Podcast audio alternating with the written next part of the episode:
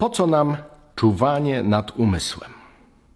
Okazuje się, że czuwanie nad umysłem to jest zmora dla diabła. Ewagriusz mówi, to jest trucizna niszcząca wilki, które nas atakują. To jest narzędzie, które jest znienawidzone przez demony. Właśnie to. Czuwanie nad umysłem. Wydawałoby się, że najbardziej znienawidzone może być to, co jest jakimś atakiem. Prawda? Że ja biorę, nie wiem, miecz Słowa Bożego i atakuję. Nie.